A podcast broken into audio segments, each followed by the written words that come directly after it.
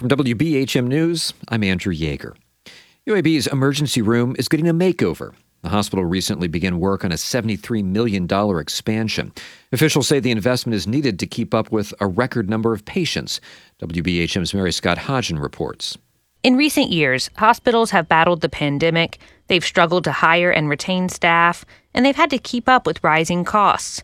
That's part of the reason UAB's emergency room has seen a 20% increase in demand.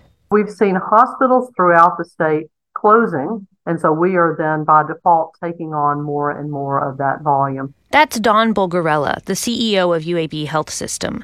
She says more patients coming to the ER are older and sicker. Many have no primary care provider.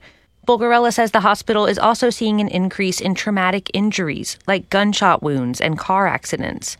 The expansion will roughly double the capacity of the emergency department through renovations and new construction. While work is ongoing, hospital staff will use two mobile units for temporary treatment space. Bulgarella says they aim to keep things running smoothly. So when a patient comes into the emergency department, they're still going to come in through the same front door, and then we're going to place those patients into an appropriate treatment space. So they may or may not even feel the difference. UAB will receive $50 million in state funds for the project. Bulgarella says new construction should begin early next year and last up to three years.